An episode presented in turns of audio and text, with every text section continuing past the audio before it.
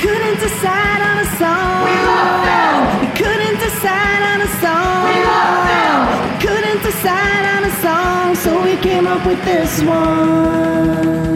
Hey everybody, welcome to episode 45 of the Go Gorilla Filmcast, your source for all things indie film. I'm one of your hosts, Sashia Dumont. I'm another host, Mr. Paul Robert Robinson. All right, threw the middle name in there this time. That's right. So we have It's a official. guest from across the pond. Oh, international We- guest. Yep, on- yet another international guest has agreed to be on the show. Go figure. well, they, they're if you're at, not in this country, you don't know you don't know about us yet, so you don't know whether we're good or bad. So we're here with uh, Emmett Cook. Hi guys. Hello. Hi, how are you doing? Thank you so much for coming on. Yeah, so um, I had actually reached out to Emmett because I was stalking his work via Premium Yeah. Beats. right because we you know as filmmakers we're always looking if we want to cut a trailer together we're not i mean we kind of are actually are musicians which is pretty sad but we're not good We're not enough great Yeah. musicians. so we're always finding trying to find music as many people are and then yeah this his music just kind of resonated with us yeah, so my we could folder. literally score our entire catalog with his stuff my uh, my folder has I think like 26 samples of which I think 14 are his. Oh wow. uh, so tell us tell us a bit about what you do. cool. Well, um, yeah, I'm a composer for music, uh, of music for film and TV. Um, I suppose there, there's two sides to what I do. I I score music directly for film and TV, but then on top of that, I also um, do stock music like the stuff that you have. Um, and I guess I kind of I get a lot of work through that then too because people like you kind of use my music in the films and then might want more of that type of music um, for the rest to flesh out the rest of their projects. So yeah, I, I do both. Um, I guess I do stock music and um, score music specifically custom to film and TV, um, generally for kind of adverts and documentaries. So I've done a few feature films as well. Awesome. And in case in case it isn't evident, uh, you're from Ireland, yep. In case you can't tell from the accent. and you uh, is it was it Waterford? Yeah, Waterford. So it's in the southeast of Ireland. It's kind of not many people know about it. Waterford Crystal is from here. That's kind of what everyone usually remembers. Oh, okay. Yeah, we've heard of that. yeah, yeah, sure, yeah, yeah. Dense Americans got crystals. Got it. yeah, yeah. Yeah, so your your music is uh, one of your songs in particular. I really enjoyed that was on Premium Beats was uh, "A Legend Is Born." Oh yeah, That that's it's a like just picture like the most epic kind of like Game of Thrones battle scene. yeah. Uh, and you know it's a, it's like it's a bad song to listen to while driving because it's just you just want to be so aggressive. I want to fight off trolls when I listen to that. um, but it's but you you know it music in film. We were just recently watching something that was on television, and it was a, a really like a um, you know a, a big studio film, and the the scene that was playing out. I don't know who was in charge of picking the music for the scene, but we both looked at each other and went like, "What?" Because it did not reflect the mood of that scene at all. So Yeah. music is so so important. I mean, take you right out if it's not the right thing. So like basically, uh, you know, what what is your I guess like what's your uh, approach? Approach, yeah. yeah. I mean, yeah. Just to like, I, I'd agree with that. I guess. I mean, music can have just such an effect on on any scene. The the right music can elevate it. The wrong music can just bring it in a totally different direction. And a lack of music even can do something completely different for it as well. I mean, you, even if you just look at um, a horror film, if you were to watch a horror film with no music and no sound effects in the background, it's it's a totally different type of film, you know.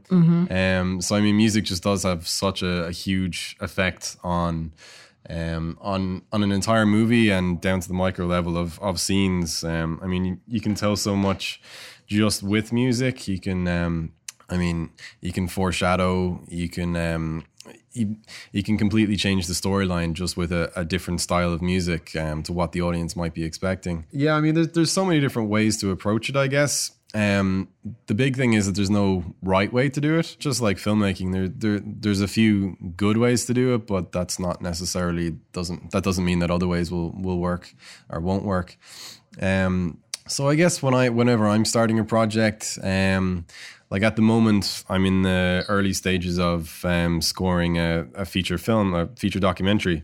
So it's um, it's called Train Avenue, and that's about um, the basically the story is there's a Um, there's an artist, and he he has found um, some animals that have been kind of killed and left by the railway tracks, and he wants to memorize, kind of give them some sort of meaning to their life. So he cremates them, puts them into um, paint, and makes paintings with their ashes. So it's kind of it's an unusual story, but it's, it's it's quite interesting. So with that one, I guess um, myself and the director were both kind of in the very early stages of the score at the moment, and how I work, I guess, is that I try and first of all, I want to understand the story. So, like, what are the important parts of the story? What's the actual story that the director wants to tell? Um, I mean, I might have an idea of what I think the story is, but maybe the director has a different idea of what the story actually is. Then from there, um, the very first thing I'll do is um, I guess it's called eating the frog. Just kind of get some ideas, just musical ideas, just out, just to have something to start to work with. Um, so with the the very first musical rough cuts, they're the early drafts. They're they're like rough cuts for film, I guess. You know, like you guys, whenever you have a rough cut of anything, it's always rough, really, really rough. Same with music. Any of the early drafts that I do, they're just to get sounds out. So textures. Um, just moods, different ways, colors, even I guess. You know, just really, really rough ideas of how we want the music to sound, sort of creating that sound palette, and then from there, we'll look at, um, I suppose, what type of a score it needs. Is it uh, atmospheric score? Is it is it a score with a melody? Is it a score that has actual themes for each of the characters? And then kind of build on top of that. So generally what some composers would do at that point is build an actual suite. So write like 20 minutes of music non-stop, an entire musical mm-hmm. suite. Jeez. And then you can dissect that down and take small little sections, just a little line from here or there, and start chopping it up and incorporating the entire suite into the rest of the cues throughout the film. Um, and that's only one way to do it. I mean, that's not the right way to do it. I do it in lots of different ways depending on the director. Um, but that's kind of that way of writing an entire suite will be the common way that they they would do it in, in Hollywood films, usually for big, big kind of movie scores. Um, but yeah, I mean, like I said, there's so many different ways to do it. It really just depends on the workflow of the director and what they have in mind themselves. I, I assume a lot of directors will have, you know, like temp music in there Yeah, um, to kind of give you an idea of the, uh, you know, the mood they're going for and um, all that sort of stuff. And I assume that you're going to deal with a lot of directors that possibly like want you to, you, you know what I mean? Like, where do you draw that line between when you have a director that really loves a piece of music, but, you know, is not yours or is copywritten or whatever, and then you want to capture that same mood, but you don't obviously want to copy it or anything. Yeah, and I mean that's such a huge thing. Um, so there's a few ways to approach that uh, as a composer, I guess. Um, sometimes it's interesting to not have any temp music to start with and just kind of try your own. Um, so score, just say like a scene or just have an idea of the type of music you want to write first of all, and see if that lines up with what the director wants. Um, sometimes it might be completely different, but it brings a fresh idea to that director and Yeah, a different exactly, yeah. something they may, may never never have thought of before. But like you mentioned, Paul, like it's if if a director comes to you with temp music, it can be quite um, difficult to sort of disassociate yourself from that temp music and not get influenced by it in some way, shape, or form. So if it if it is a case where there's specific temp music in mind, it can be quite difficult to say, well, here's the temp music they had. What like what specifically is it in the temp music that they that the director likes? Is it the the pacing? Is it the instruments? Is it um like the actual textures, the sound palette? And I mean that that's kind of an art form in itself, dissecting the temp music to figure out what Sure. the little ingredients that are in that temp cue that that the director does want, um, and trying to push the rest away and not be influenced by those because it can be difficult. It's it's like someone saying, "Don't think of a zebra," and the only thing you can think of is a zebra. a Zebra, yeah, yeah, yeah. Because it's like um, I, I assume that you can get so um, you know after editing over you know after the editing process in which you're watching it a million times, you can get so kind of hung up on yeah, you know whatever you put in there uh, Yeah. as a temporary fix. Yeah. um, that trying to break, especially us directors, we're very hard headed. So it's trying to trying to break us out of this kind of comfort zone, I guess, that we're in with this temporary stuff. Yeah, I mean, Probably probably a battle that you've fought more than once.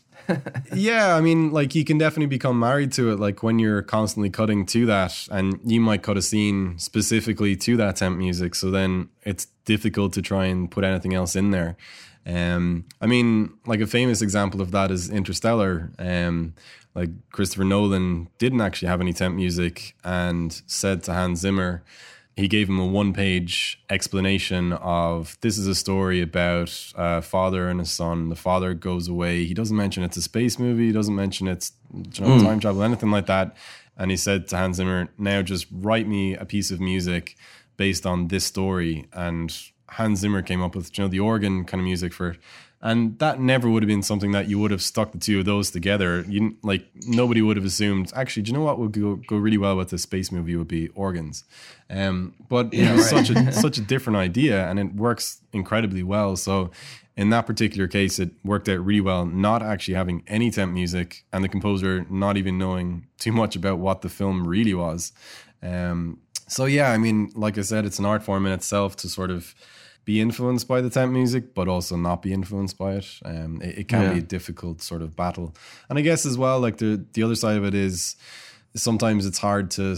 It, it can feel like a bit of a fight of like this thi- this is the temp music, but this is the music I want to do, and this is the temp music that I want, and well, I don't want that. So it's kind of it's it's it can be a back and forth between the director and composer, sort of trying to find that middle ground of what's the right thing for the scene, not what the composer wants, not what the director wants, but Right. what what actually works, I guess, for that scene and what it actually needs. Yeah, I love that collaborative spirit, even like uh, on on every level, right? You know, if if I'm, we, we've never been uh, fortunate enough, I guess, to have someone personally score a film of ours, but you know, By in- fortunate, you mean the budget. Right. Budget, They're said out there. we've We never just been can't afford it. budgetarily fortunate enough. But um, you know, uh, having even with actors, you know, having somebody take a fresh stab at something, I think is so important because you can get so laser focused on what you're doing that you, you kind of what is that expression? Missing the forest through the trees. Yeah, exactly. You know, and having a fresh kind of pair of eyes or set of ears on on any kind of creative endeavor, I think is really I don't know. To me, it's really really important. You know Yeah, absolutely. Yeah. you know whether it's editing or music or anything Yeah. Uh, and I mean, it can be difficult as well to like you have to try and separate yourself from it because it's it's your love project. Like you know, it's it's it can be hard to try and sort of see it from the audience's perspective then as well. Um, so Yeah. I guess that's always important to sort of pull yourself back from it as a composer as well. Just saying, right, this is the music I think it needs, but hang on, if I was an audience, if I was in the audience, would this be right to have this kind of music? And is this is the music doing what it should do for this scene? I mean, is it doing something that that we're not expecting it to do? So yeah, it- yeah i mean we do the same we do the same with the the edit of the film right there's scenes that i've watched and i'm like i just love this scene so much and the but it just doesn't help the story and so maybe you got to get rid of it and it's like you You know also have a different relationship with it. I think as a composer and as an editor, you're sitting with the scene in a different way than the audience is sitting with it. Yeah. it's it's momentary for them, whereas Yeah, right. you have been sort of in a, a relationship with this with this scene. And Mm-hmm. I I personally like the idea of not having temp music, Mm-hmm. um, especially with someone like Emmett, because I don't want to influence that. I want to know what the composer is going to come up with, how they perceive the story without Mm-hmm. wasting, obviously, time and resources, but just kind of seeing, because I, I think it's going to set a tone at that point. Just like um, when we were talking about how music can set a mood when they, those, those sort of, uh, those edits that they did of Mrs. Doubtfire as a horror movie yeah, yeah. yeah you know I, I mean it's that's because of the music i mean the edit the, the edit helps certainly that you know, they edited it to look like a horror movie but it's the music i mean that's the only reason why you know that that's the direction you know they went with as soon as you the, you know the score hit you're like oh they turned this into a horror movie and that's what makes it work the the, the um things like The Exorcist with the tubular bells. I mean, when you hear that, Yeah. I think of The Exorcist. At least I do. You know, when you hear the the Friday the Thirteenth, and you know, you Yeah. you know that that music. Yeah. Um, I I I like the idea of just not having something in there because we've the the the the, the clean canvas or yeah whatever. because we've done this before and um we did we're, we're doing it now because we're going to be shooting a, a teaser and i'm pretty sure the direction i want to go in with the music but i've actually listened to some other things also from emmett and and a couple other people and i've thought you know that would actually work too Yeah. uh, so i don't want to i don't want to say this is the only sound that will go with this scene because that's not true Yeah. Yeah, absolutely. You're kind of limiting yourself there a bit. I mean, again, with the one that I'm starting at the moment, Train Avenue, like we um, we're experimenting with sort of using train sounds to create kind of pad, pad sounds and textures and sort of a, a style of music just just out of using train sounds. So like it would have been difficult to find music that was like that, I guess, um, for temp music, and Yeah. probably wasn't something he was gonna he would have thought about doing. But you know, that's kind of part of the creative process, I guess. Just there was sort of a blank canvas there, and it was a, a different idea, I guess, that just might not have come up before. and that topic's very specific too it's not like it's a general Yeah, you know, right. you know, it's like you you hear that very often so you you have the freedom to sort of be really creative there because you're you're doing something that the audience is not really used to Yeah, yeah, exactly. Yeah. Um, I mean, the the flip side of it, though, I guess, uh, the other side of the argument is that it can be quite freeing to have limitations on what you're doing. So it is like sometimes it can be difficult if there is a blank canvas. Um, to go, wow, okay, now like what? Where do I even start? But um, Yeah, yeah. if there are like severe limitations on the other end of it, then actually that can work really well because you have to be even more creative to get around those restrictions and make it, the music interesting and usable and have a purpose, you know. So the the other extreme, I suppose, can be quite interesting to work with as well. Yeah. Sometimes there's uh, something very daunting about being able to do whatever you want. Yeah, yeah, that's the It's honestly it's, not the fun, music but sometimes part it's like, what, what do it's I do? It's the process when we have to go through music and it's like all right hit all of the uh yeah. the platforms that have royalty free music and it's just so daunting because it's thousands and thousands and of course yes i don't it's not a horror movie so i don't need this sound i can kind of whittle it down but there's still hundreds and hundreds of songs and after about an hour of that i'm like i don't even care anymore Yeah, Like, yeah. i need a break because if i listen to any more samples of music i'm going to lose it Yeah. um, and sometimes you can do that you know i've i've listened for close to two hours and not found anything that really matched and it's like i think it's you know, just like a, like a writer you have to step away like i just gotta I have to step away from this and you know just kind of come back to it when i'm not as frustrated because there's so like you said there's so many options now yeah, and your ears can just become numb to it after a while of listening to so many different options. Then as well. Yeah. That's why he's like, we'll just hire a goddamn composer. just hire me. Budget it in. You hire there's a cinematographer. my problem you? is like the rabbit hole that i go down where i'm looking for something very specific Yeah. but something else pops up that totally isn't going to go but i'm always like this would be great for something else Yeah. yeah, yeah. and that's how that's how I went down with Emmett stuff. I was looking for we were looking for something for um that was kind of like funny and lighthearted for an end credit. And then I, I went into some of your music and then I went down the rabbit hole. I'm like, this is so great for something I'm not even working on right now. like focus, focus, save it, save it, save it. It just kept like saving everything. I was like, I'll get back Well, to it it. I'll could get be back to it. inspirational in that way, right? Yeah. You know? Yeah. Is there so do you do you have any favorite composers that sort of Yeah. influenced you or Yeah, absolutely. Yeah. I mean, when I was starting off, like, uh, I guess I, I was really influenced by minimalism and like Philip Glass and those kind of composers. Um, and I guess some of my early music would have been quite heavily influenced by that, and still is to an extent. Um, like nowadays, I guess I'm a bit more influenced by some film scores, just because film scores are, I mean, like that, film scores are just complete blank canvases. I mean, a film score can be absolutely anything and every single style of music all mashed into one. So that that's why I love kind of film music in general. Um, but yeah, I mean, there, there's a couple that really stand out to me. Cliff Martinez, um, his stuff is just absolutely beautiful. Um, Solaris is one of his um, movie scores, and that's just Okay.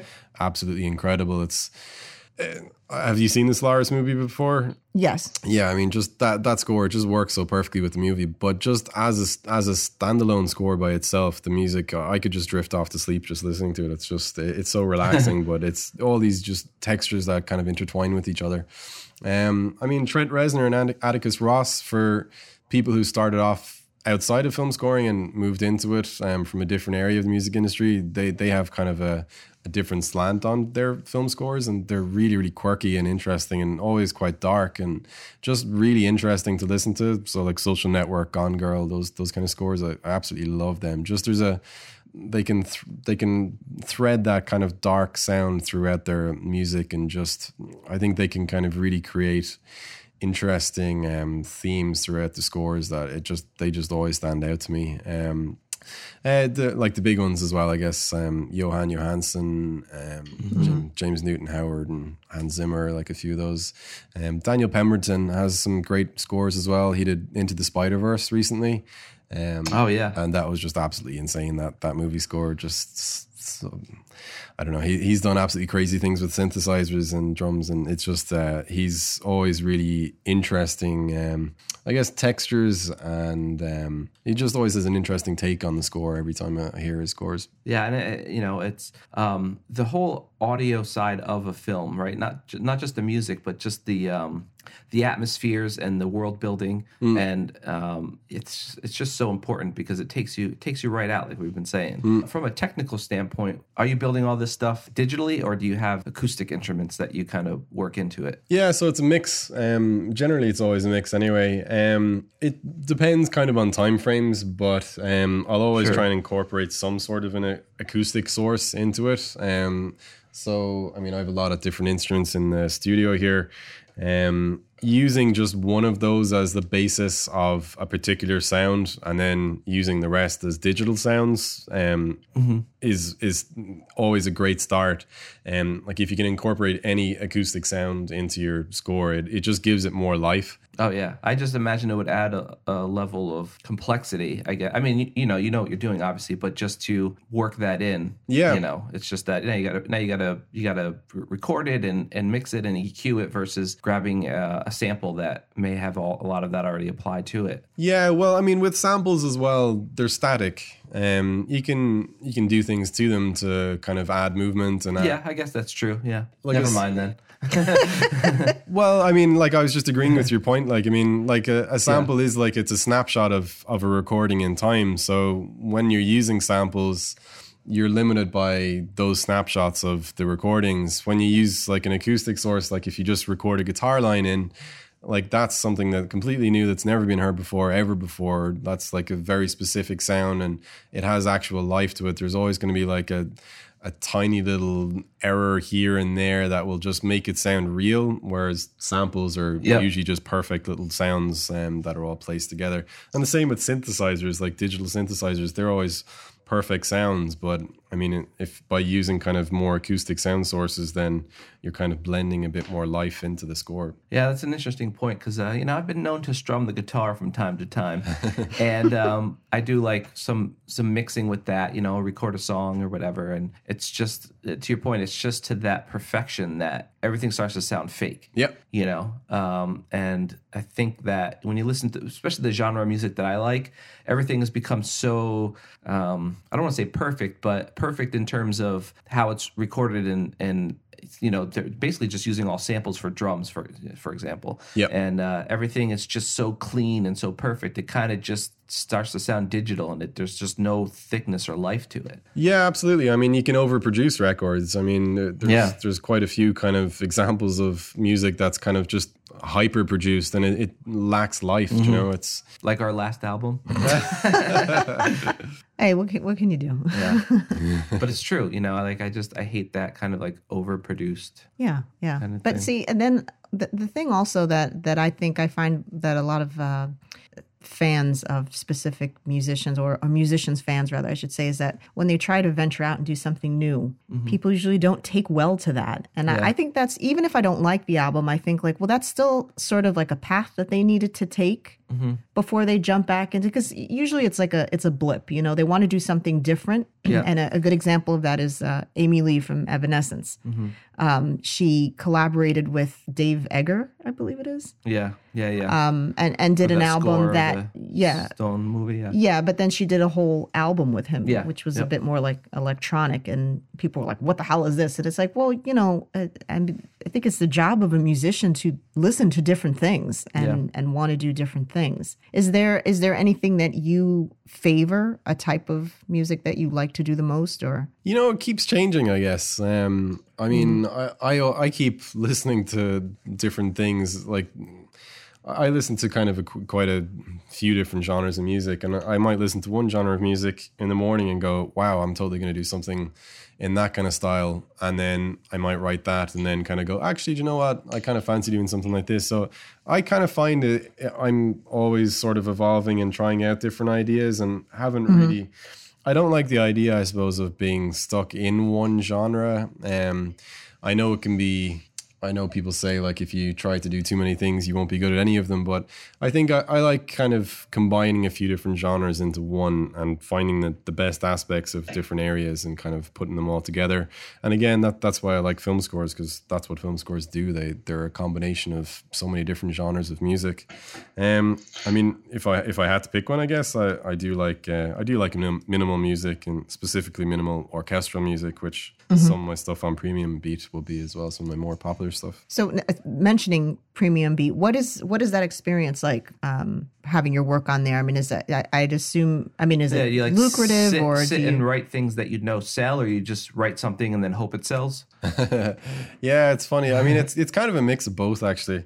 Um, it's kind of a one for me, one for you kind of kind of thing. You know? Okay. Right? Sure. Yeah. Yeah. I get that. Yeah. So I mean, like, I mean, it's great. I I get to say that I, I write music all day, every day, and get paid for it. You know, it's I mean, it, it's my absolute dream job. So I do enjoy sometimes just writing a piece just for for fun and kind of if it sells, it sells, and if not, I, I don't really mind. Um, but I mean, there's there is definitely an aspect to it that you have to work in for for stock music. If if you're doing it to make money, you do have to work in kind of the genres that do make music. So if you're doing kind of a you need Epic Trailer 05. Yeah. I mean, if you're if you're writing like a jazz fusion Bach fugue kind of combination, nobody's really going to buy that. But if you're kind of writing corporate music or trailer music, I mean, there, there's a bigger kind of industry for those kind of tracks. So the, it does factor into it, I guess. Yeah, but I always Yeah. try and kind of mix it between what I enjoy doing and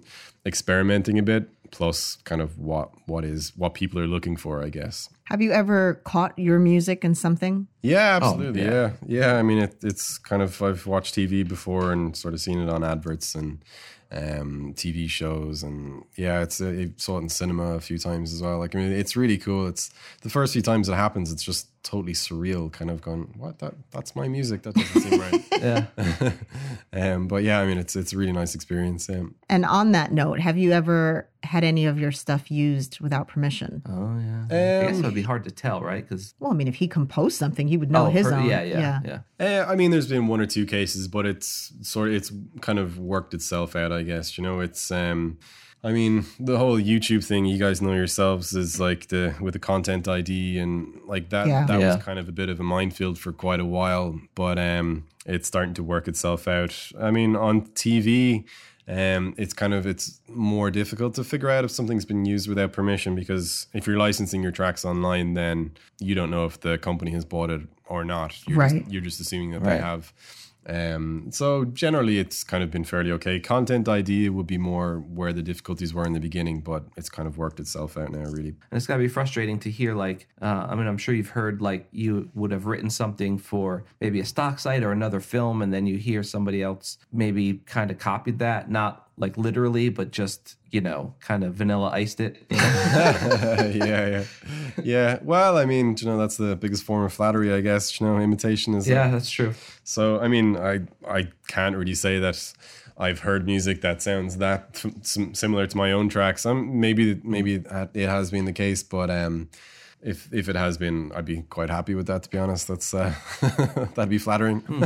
I had actually found somebody on Premium Beats that was selling a song that was real, like not even similar, but like almost a copy of um, uh, the Italian composer um, Ludovico. oh yes, yeah, yeah, Ludovico Einaudi, I think his name is. yeah. You love and that guy. I love that guy. And it's like I, do- I know his music when I hear it, and I was going through pre- premium beats, and I just went like, I doubt he's selling on here. I mean, like, you Yeah, know, yeah. I mean, he, you know, I just I mean, maybe he is selling his music on here. That would be great, you know, if he is. Yeah. but Great for us, yeah. I looked and I'm like, no, that's somebody else. And it, and then I played the song. Yeah. I, I couldn't remember, you know, because everything's you, you, they're really obscure titles. You know, it's Yeah. "Summertime in a Breeze." I don't know. I remember which one it is, but I know the song when I hear it. And so I was like going through them, and it was a very, very close copy. And I thought, well, this is kind of ballsy, you know, Yeah. because I don't know if anybody will catch it, but I sure did. Yeah, and I mean that's quite serious as well. I mean it, that's kind of similar to the whole the temp music thing.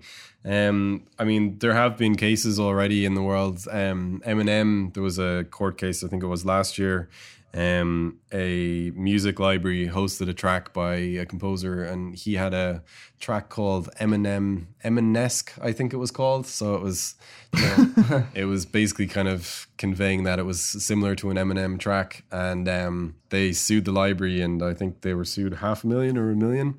Um, so I mean, it's quite a. Oh, wow. yeah, it's quite a serious thing, and I mean, you're infringing on someone else's rights if you set out with the intent. Yeah. If you set out with the intent to copy them, that you're you're infringing their rights. So I mean, it it is very serious, and it's kind of it's I guess it's a growing concern with the amount of music that's being written these days. Like like all Mm-hmm. media, there's there's so much being written and created that there is going to be. It's going to become a more a bigger problem, I guess, as time goes by. Yeah. How do I, I just I'm going to just totally segue. like, um, how do you handle, for instance, when a director or filmmaker comes to you with a score and uh, or idea for a score, and it's nothing like what you think fits that mood? Oh yeah. Yeah. And I wonder because at the end of the day, that is that that reflects on your talents and your Mm-hmm. work, right? So if something just doesn't match at all, I would be afraid of someone saying, "Well, who scored this?" Yeah, Meanwhile, well, I would have scored it properly, but the director insisted on going in this this other avenue. Yeah, yeah.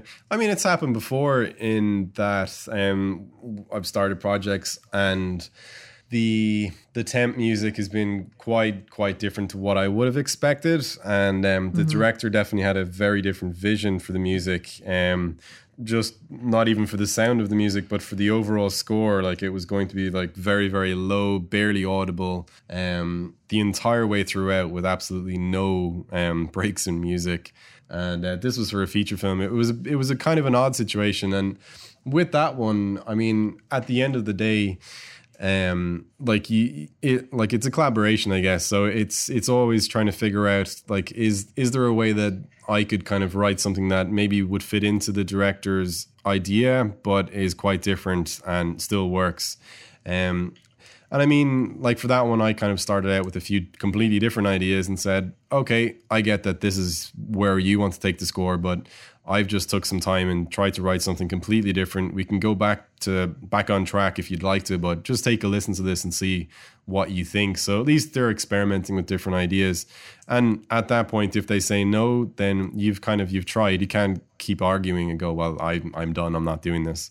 Um, it is the, Right. the director's vision at the end of the day. So I guess it's just trying to get your point across to experiment with different ideas and see if they work and if the if it still fits in the, the director's vision. Yeah, I mean, it's got to be hard to, um, you know, because music can be so personal, right? Especially when you're creating it. And when you know that you're trying to create something that doesn't fit, that's just got to be much more tough because when you're when you when you get it and you're, you're feeling it like you can kind of naturally go to these places with it. But when it's like when it seems arbitrary to you because the the, the vision of the of what you're supposed to be doing is kind of not in sync with what you you know what you what you're naturally doing. So i'd imagine trying to navigate through that would just be very tough because it's like you don't really know what would work in that scenario i guess to a certain degree anyway. Yeah, absolutely. I mean, it, it's definitely happened um, before um, where you, you kind of feel like you're just going down the wrong path and it just doesn't feel right. But I mean, again, it's just a case of kind of discussing with the director and figuring out their motives for for having it like that and understanding the reasoning behind it because it could just be that you just don't understand the the point of the music mm-hmm. you might expect the music to play a role in like heightening the emotions of the scene but actually the director wants to foreshadow something else. So he's trying to use a di- totally different type of music that you wouldn't expect. And it doesn't sound right to you but actually there's a different idea in mind for what the score is supposed to do for that particular movie. So it can be difficult but it's just about trying to get in the right frame of mind and understanding the perspective of the director i guess. And that that takes a lot of work sometimes. Sometimes it's just instant. Sometimes it takes more work. Um, so it really just varies, I guess. Yeah. Yeah, we're an annoying bunch. That just, show, just, just shows passion, though. I, I guess, want you know? something. I just don't know what I want. Great. Well, Get like back I- to me know, when you do. At my day job, I deal with uh, a lot of producers, and um, you know, it's a lot of I don't know what I want. I know what I don't want, so I need to see a bunch of stuff to know what I want, sort of thing. Yeah, totally. Yeah. You have to hear what you don't like before you can hear what you do like. Yeah. And that's got to be frustrating because you're like, I've given you like 50 samples. in those those particular cases, like temp music does help because you know they can temp particular tracks and go, actually, that style we can just write that out straight away in this style. So at least temp music in those cases does kind of narrow down the potential paths, I guess. Yeah. I was going to ask you, do you have um, a, a a favorite type of equipment or keyboard or brand that you tend to use or Yeah, a few different ones. yeah, Garage Band, right? Yeah. exactly. Yeah. Fruity Loops. Um, so yeah, I mean, there's a few different instruments that I like using. I, I have a guitar viol, which is um, kind of hard to describe. You, you better off looking up a picture of one online. It's basically it's a mix between a guitar and kind of a, a cello would be the best way to describe it. It's kind of a miniature cello slash guitar. Um, and that's just really cool. There's a lot of film composers in Hollywood would use them for um, kind of really cool textures. That's quite fun to work with because you can you can mix that with guitar pedals and always just get the sort of weirdest and craziest kind of pad sounds and textures out of that, and they're always really interesting and inspiring.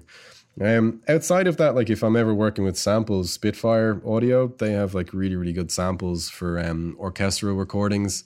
They um, work with they work with a couple of um, different artists around the world as well to kind of create sort of signature series, which are um, sounds that the artist likes. So there's a guy called Olafur Arnalds. I don't know if you guys have heard of him before. He's um, he's absolutely stunning. He does kind of minimal stuff as well, and he has um, a lot of his music would feature kind of these long, drawn out violin sounds. That's what you'd hear in some of my stuff on Premium Beat as well. Um, like the Olafur Arnalds series is just stunning. It's all just this really, really lush, close sounding um, instruments that they just sound absolutely stunning. So all the Spitfire stuff would be great as well. Um, but outside of that, like I said, it's usually sort of I like just working with actual instruments and creating something new every time. Um, even if it's only just on one instrument, just to start a, a, a, a score or to start a track, because that usually just gives the most inspiration. So usually I'd start with guitar Yeah. or um, a synthesizer and kind of go from there. Then Yeah, kind of like the hero instrument, I guess. yeah, yeah, exactly, yeah. I uh, I I've, I have um what do I have? I have this because I dabble in it. You know, I'm not very good at all. You know, I have Pro Tools and I have this uh, collection of samples called Contact Complete. I think it's called. Yeah, Something contact. like that. Brilliant, yeah.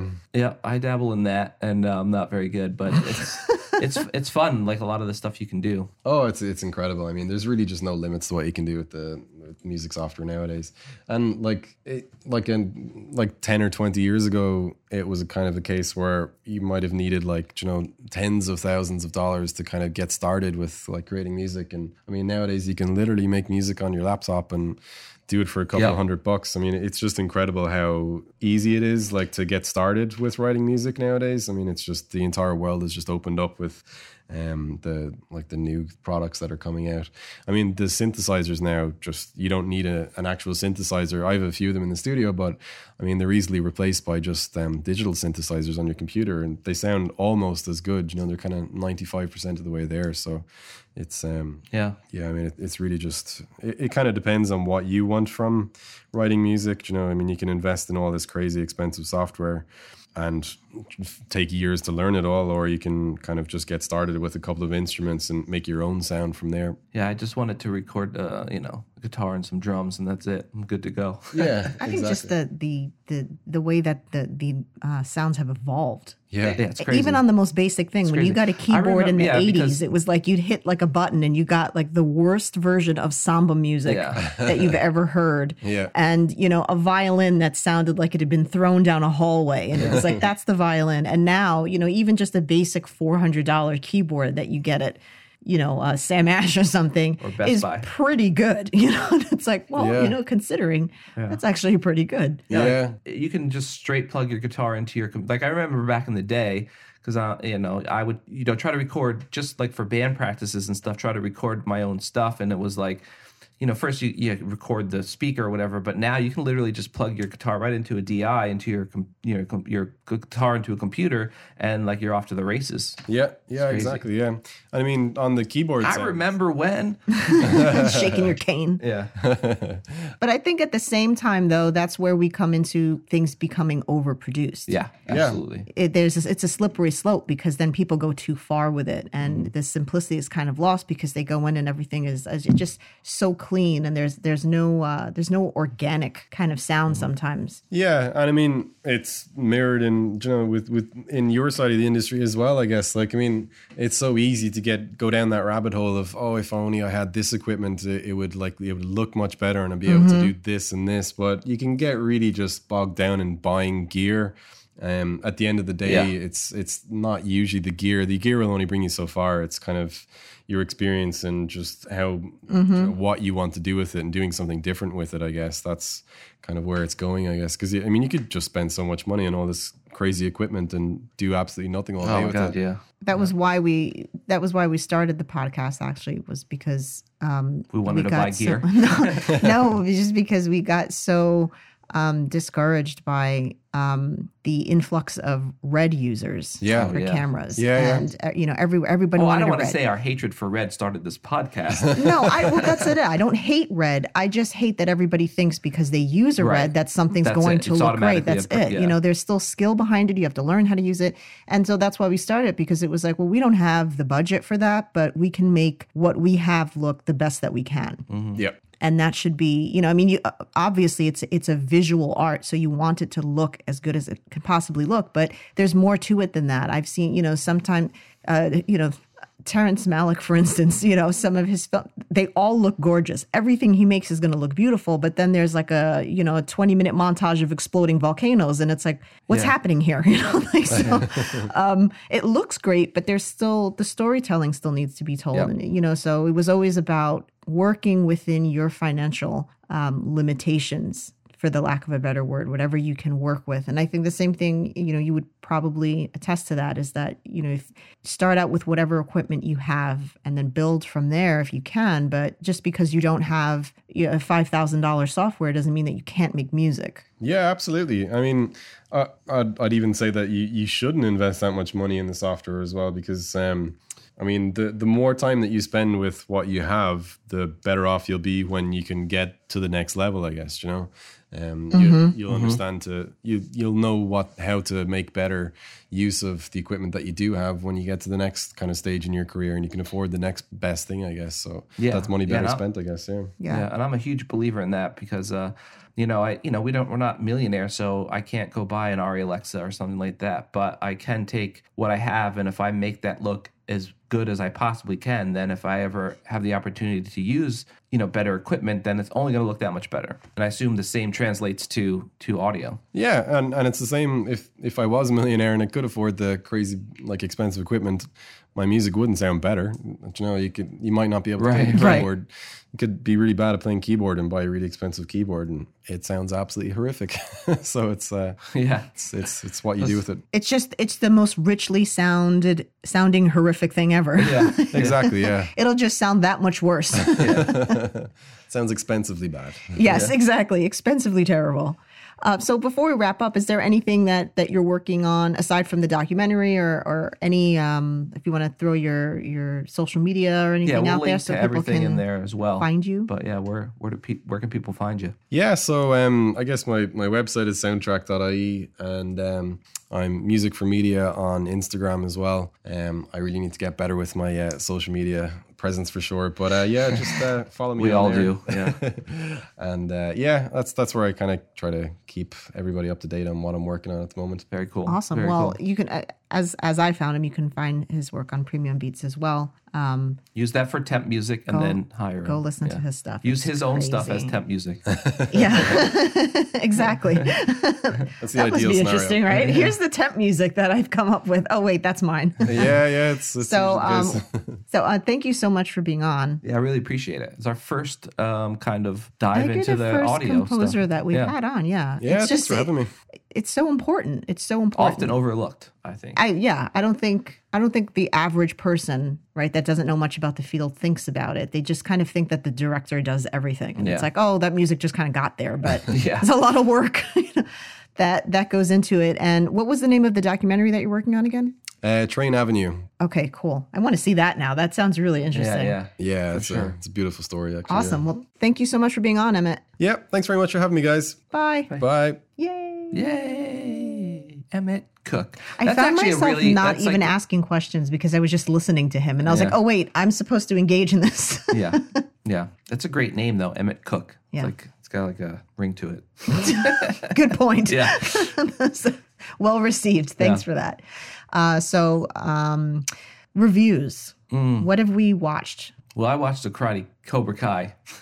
The Karate, Cobra Kai. Kar- karate, Kai. I, was I blasted present for through it. Cobra Kai, which I know you're not a big fan of. You liked the first season though, right? I wouldn't say I liked the first season. Mm-hmm. I, it just wasn't as terrible as I thought it was going to be, and the second season was as terrible as I thought the first season was going to be. It's going to be. I, I I liked it. I thought it was a lot of fun. Um, you know, it certainly has its plethora of issues, but I find it really interesting to that the um, the journey that Johnny Lawrence is taking. Journey. the, well, just because you know, in, in the in the films, he was just like a jerk. You know, he was just a jerk. That Mm-hmm. you know, I mean, there's some videos out there that would argue that he's actually the good guy, and that's fine. But you know, he was just like a one dimensional jerk who, you know, the girl broke up with him, and then he was mad at Daniel and whatever. But I feel like there's just this series is about him. It's not about Yeah. Daniel LaRusso, and I find that interesting of him Well, it's called Cobra Kai. yeah, so the interesting, we saw that the- one you know, how they've made his character so much more, you know, fleshed out his character. He's not just a bad guy. He's certainly not a great person, but he's. Tr- it's like he's trying. And the whole fish out of water thing that he's playing with, like he doesn't know what technology is. and That's that, the only thing that that's amuses entertaining. me. That's pretty entertaining. about- I, I liked his character Yeah. in the first one. And it's It like was- you know, you don't okay, really see him a lot, but I feel like he's a, a pretty underrated actor. Sure. You know, I don't know. That's how I feel about that. It was fun. I just- it's an I easy. just You can get through it in just like three, four hours or something. Eh, eh, okay, so the Member berries. the acting is so terrible. Okay. From so many aspects. It's, it's like from all avenues. It's just coming at you from all directions. Um, what's his face? The main character. uh, William Zabka, Johnny Lawrence. Sure. Yeah, Uh, the bad guy. yeah, The bad slash good guy. Yeah. He's he's good. yeah. literally everybody else is kind of terrible and i hope that i never have to talk to these people or work with them um, because I, I have to say that i just i mean I, i'm being honest ralph macchio seems like the night i've met i've know i know people who have met him and mm-hmm. they're like he's the nicest person and i don't doubt that Right. but acting not so much Okay. really i mean it's like he's he's literally the same character Yeah. just older Yeah, yeah. he looks great for his age by the way i will throw that out Yeah. because he's like 50 or close Something, to 50 or something like that. He looks great, but it, it just there's no depth to that character. There wasn't to Daniel in the original Karate Kids either. It was like you know, it's like this kid who kind of sounds like he's from New York and I Yeah. could do karate, you know what I mean? And that's kind of what you have now, except he sells cars. That's like really Yeah. the only difference there. And um, the woman who plays his wife, it's like sh it's like she's playing it like she's in a sitcom. It's like Sheldon's sister from Big Bang Theory, right? Yeah, that that's Sheldon's sister, but she, I, I don't know. I mean, I've not seen much of her other stuff, Mm-hmm. but the way the character, the the way the lines are delivered, the dialogue is so um like. 80s sitcom, 80s, 90s Yeah. sitcom. It's this really like predictable, cheesy thing. You know, like the kids have like uh, breakdancing dance offs at their house parties. Like, who does that? And what year is this supposed to be from? Like, kids don't do that, okay? They take Xannies and they have promiscuous sex, okay? like, Get on with the promiscuous that is sex. not what they do. They don't have dance and drink offs, you know Yeah. what I mean? Like, they just one-legged drink offs. like, what? I, I I don't know. The, Yeah, I think you just kinda second have to, season like- just went way. Yeah. The first season had redeeming qualities, and the second one just went way over for me. Just wait and way too much about the kids. Yeah. The first Well, season was more about their kind of gripe, and then the second season became about sixteen-year-old drama. And I'm like, I don't, I, I don't want to watch One Tree Hill with karate. I don't want to see that. I like both those things. So. and the martial arts in it is, for the most part, pretty terrible. Yeah, well, there, that that was that was my one like I shouldn't say one complaint, but that was the one thing, and it's like you're watching these students be trained, and then the final episode, uh, sort of spoilery, but not really. Uh, there's a, a fight scene, and you're like, wow, these guys are like Daredevil all of a sudden. It's like it's it's actually pretty, you know, and they and they pull it off pretty convincingly. I'm sure there was stunt doubles, but you know, uh, a lot of the moves they did, and and they pulled it off relatively. It just seemed to happen too fast. Yeah, it's like wow, you can you can do kicks like that and stuff. That's He could do kickies and flips like that. kickies and flips. But I know that um, the guy who plays Johnny Lawrence does all of his own fight scenes, um, which is admirable. But yeah, Yeah, I, I, I don't know. I mean, I think if uh, maybe for funsies, but I wouldn't. yeah, it's for fun. It's not you're gonna watch it and be like, not- oh my god, you're not getting like quality writing, and Yeah. there's not much depth to Yeah. Cobra Kai. yeah, Um, and so the the other the other thing that we watched, God, I I'm just so torn on this. Mm-hmm. Was um, a film that actually did get a release in the theater. It was directed by Steven Soderbergh, Mm-hmm. called Unsane. unsane. Unsane, and it was starring Claire Foy. yeah, Right, she's Yeah. from the That the, British- the British show. Yeah, um, Downton Abbey, right? Downton Abbey. Downton Abbey. Uh, and uh, it's also starring um, Joshua Leonard, who I always know as the guy from Blair Witch. yeah. Anytime I see him, I'm like, oh, the Blair Witch guy, because he does uh, like a bit of indie stuff. So I Yeah. do see him here and there. Um, and it was um, also uh, Jay Pharoah, who a lot of Yep. people know. Yep. Um, Juno Temple had a small part in it. Jay Um, Pharoah like playing a not like a serious role, but kind of a serious Yeah, because like, he's not more being like yeah. It's not. where do I so just? well, so here's the thing. The Oh, thing about this film was that it was shot on an iPhone 6s. I think it was a 6s, but it was shot on an iPhone. gimmicks. Yeah. Um, and I'm sure it was.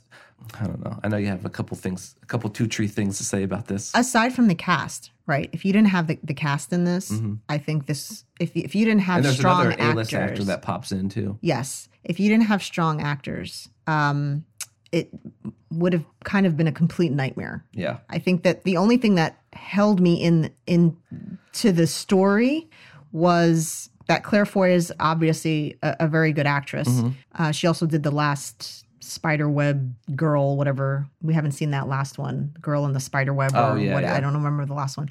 Um, but what was holding me in was that it was actually for it was negative in that I was like, I cannot believe Steven Soderbergh did this. That was I kept because I wanted to see how much worse Yeah. the lighting and the day for night. For fuck's sake, Yeah. Can we we, all agree that stop day with night day for night? It like if you could, if we could not pull this off on Mad Max, think Yeah. of the budget that they had. I'm, Yeah. I'm talking modern day Mad Max. Yeah. Um, Not even that was, but that was the worst part of that movie. I enjoyed that movie. I thought all of the stunts and everything was great.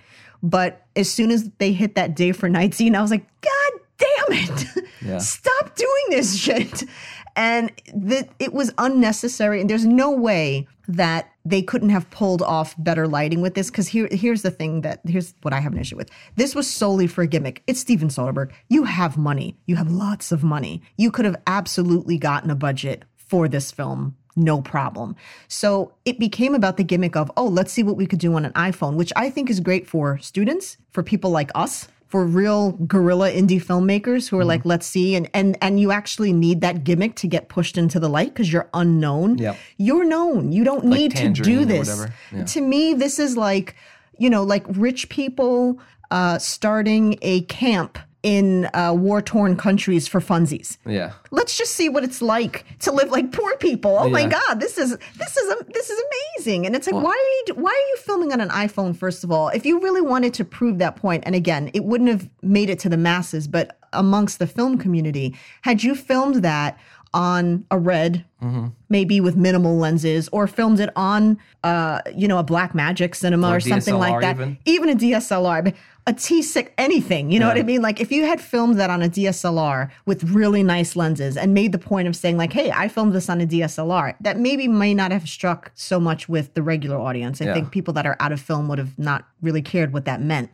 but it was just un it was unnecessary and insane to me Well, to, that- to do this. That was it for me because you know if because gonna- by the way, the budget was still over a million million half dollars. So you know So- that, and that's what it is for me is that you know you want to prove that you can make a feature film on a on an iPhone. do it with that budget. then do it with a budget that someone that would shoot on an iPhone would would Mm-hmm. because you're not really proving anything, right? Because at the end of the day, you're still you still have a pro audio guy and you Mm-hmm. still have or girl and you still have like a pro team behind you and lighting and, and locations and I don't know about lighting. stuff. Well, yeah. I think I think but lighting you still was on have all- vacation. all those other resources at your disposal and you know that's what do you it's it's not a matter of as we were just talking about with emmett it's not a matter of what you're filming on it's everything else Yeah. so if you approach this with the only thing that's different is what you're shooting on then that's not really That's- proving your point well, of like well you can just make any phone in any, comparison, you know, uh, Steven Soderbergh doesn't uh, film on million and a half, million and a half budgets. You know, he's filming for millions and millions of dollars. So a million, you know, a million bucks for him is nothing. still more than we'll ever have But it's still way more than the average filmmaker Yeah. who would need to utilize a, an iPhone because they don't have a budget Right. would have. Right. So if he if he had said all the actors did this for free, nobody got paid. Okay, every this was all this was a passion spent project. 10 grand? yeah, and we filmed on an iPhone for ten grand. Okay, and even Mm-hmm. still, I'd be like, dude, bounce boards, something. Did you not have anything? A poster that you could just a sheet of paper, just something because those day for those those day for nights were horrendous. Yeah, that is really bad. actually some of the worst day for night that I've ever seen, Mm-hmm. and that's inexcusable coming from a filmmaker of, his that caliber. caliber, yeah. That's not okay. Yeah. So I don't know. It's like part. There's no way he looked at that and went like, "Yeah, that looks good." So I kind of feel like it's like rich people war torn country. It's like he went out of his way to be like, make it look as shitty as possible. It'll be hilarious. like, what?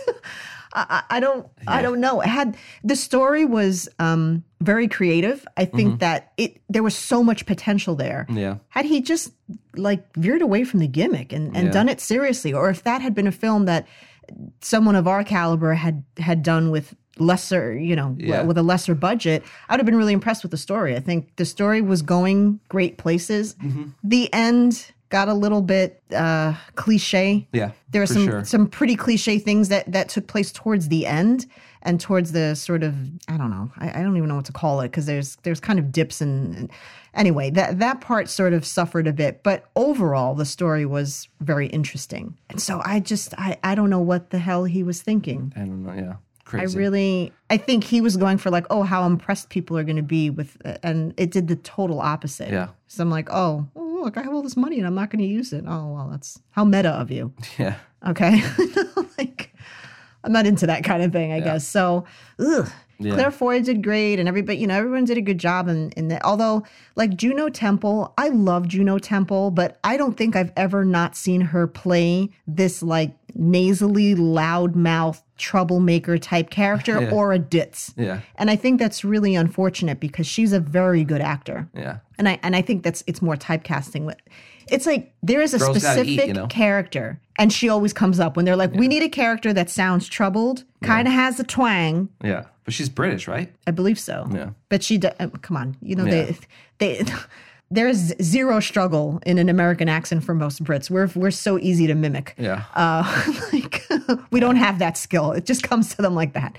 So it's like you know brass teapot. That she kind of always plays this. I think they just come to her for that character, and I just that must be frustrating. Though I wonder if she's like, can I play Yeah. another character, please? I swear I can do it. or something. Yeah. Um, yeah, she, she was also in Dark Knight Rises. Yep. She played the sister. yep. Um, I, I just that film that film chapped my ass. I'm sorry. I just I really was excited for it, and I didn't know that there was a gimmick until we were literally watching it. You were like, "This is the film that he did on an iPhone, right?" And I was like, "No, it's Steven Soderbergh." And then he was like, "Yeah, it is." I was like, "Ah, shit."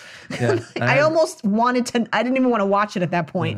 And I had read that Jay Pharoah didn't know they were shooting on iPhones until he got to set. What? Yeah, I had read that in an article. So I'm assuming he got paid pretty well then. Oh, you probably got, they probably got paid whatever the rate is. That's what's know? crazy about it. Yeah. That's what's crazy about it. So no, you we can't make that phone. We can't make that film on an iPhone. No. because we don't have the the access to those the Locations and- locations and, talent and all that stuff. I beg to differ on the talent, sir. There are a lot of great non-union No, actors no, out there I'm not saying that. Thank I'm, you very much. I'm just saying that we don't have the act- big names. Right, exactly. That's what Yeah. I'm saying. I would have been more impressed not if he'd not done talent that. level, just talent. I've been more uh, impressed if he did that with no name actors. That would have been okay. Put your money into some lighting and and all of that stuff, and certainly pay your actors well, but you don't have to pay them, you know, Yeah. five thousand dollars a day or whatever the hell it is they're going to be Yeah. making.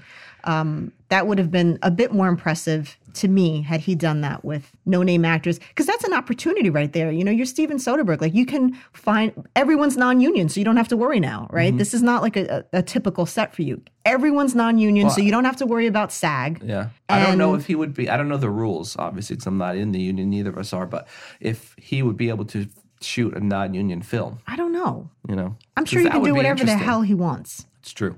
That's true. Why, if he if he's not utilizing SAG, then it doesn't matter. He can do. I think he could do non-union. Right, but he's in the he's in SAG, but well- he's in the, the Directors Guild rather. Right. And does that mean that he can only use other unions? I don't film, know. You know? Well, then you know what? Produce it and have another, and then have a, a, an aspiring director do this because you didn't need it. Yeah. You didn't need the you didn't need the notoriety for it. You, you already have it. Like you, I think this would have been great for him to have funded for up and coming filmmakers and been like, here, so here's the gimmick. This is how we're going to get you out there. You're going to film it on an iPhone, right. and th- here's going to be your budget. You know, this Yeah. is the budget that you have. A million and- and a half dollars. a million and a half dollars and you get your actors and you do your thing and I don't know. It just didn't sit right with me. I felt like it was a lost opportunity. There a lot more could have come from it and you could have really helped showcase a lot of talent that n- would have otherwise not had that opportunity and instead you just kind of sank all your money into your cast and which you didn't you didn't need their names. You're already well known. Yeah. So, mm, I would, I, would have, yeah. What are you going to do? Nothing, apparently. There's literally nothing I could do about that. Yeah. I'm just going to sit here and just, you know, chime out, chime out of my face, Your face about hole. stuff that, Whoop. look at you, just knocking things over. Oh, boy. um, So that's that. Yeah. Anyway, so that, that, that- we're, I'm just going to wrap it up. Yeah. That's the end of our episode. Yeah. And uh, next week, we are going to be talking to the steady geekin slash reality bomb comic cast dudes. We'll see who comes because guess what dropped this weekend? Oh my God, I can't imagine what film came out this weekend. Yeah. A small indie film. And we'll talk about it. Yeah. With we, we, them. we will have seen this by the time this is out because we're recording this on Saturday and we release this on Sunday. So we're going to see it on Sunday. And um, I'm excited to see it. But, you know, I'm excited for you. thanks. And then we'll talk about it next weekend. We'll get all, we'll get, get our nerd on. Oh, all right. Yeah. And you can sit there and be like, I don't know, the guy with the thing. And then he did the lasers. And then, ugh. All the structural damage. Again, can Yeah. we just pay attention to the structural damage to these cities? Just saying. Um, yes. So thank you again to Emmett Cook and uh, shout out to Reality Bomb Comic Cast, uh, to Steady Mega Brain Comics, to Steady Geekin, and. Brandon, and and uh, and Blake, and Perry, and Mag, and everybody, Colin, and John, and all you folks, yeah. Yeah. And Emmett. Thanks, and Emmett. Emmett. I said thank you to Emmett already. No, I wasn't listening to what you said. Uh, and you know we'll keep you updated on Yep. um, on our film of vital signs so come follow us there you can see our we got our, our pendants going Mm-hmm. things are things are moving along we film our, our teaser next month and Yeah. then we we drop our couple weeks. yeah a couple weeks then we drop our our crowdfunding launchy thing which in a couple episodes we'll talk about how that we we kind of made a bit of a change there and we'll talk about why Yeah. so thanks for joining us and stuff Thanks. I hope you enjoyed our show, Perry. I know that you're listening because you listen every single week. Literally every week he listens to our show. He's our number one fan. You should get him a shirt or something. We should. We do have them. Yeah. I don't know if I'll wear it. Go to our website to buy a shirt. Go to our website and buy a shirt, Go guys. GorillaFilmcast.com. Yeah. Buy Show, a shirt. show your support. Yeah. Okay. All right, whatever. Bye. Bye. We couldn't decide on a song. We love them. We couldn't decide on a song. We love them. We couldn't decide on a song, so we came up with this one.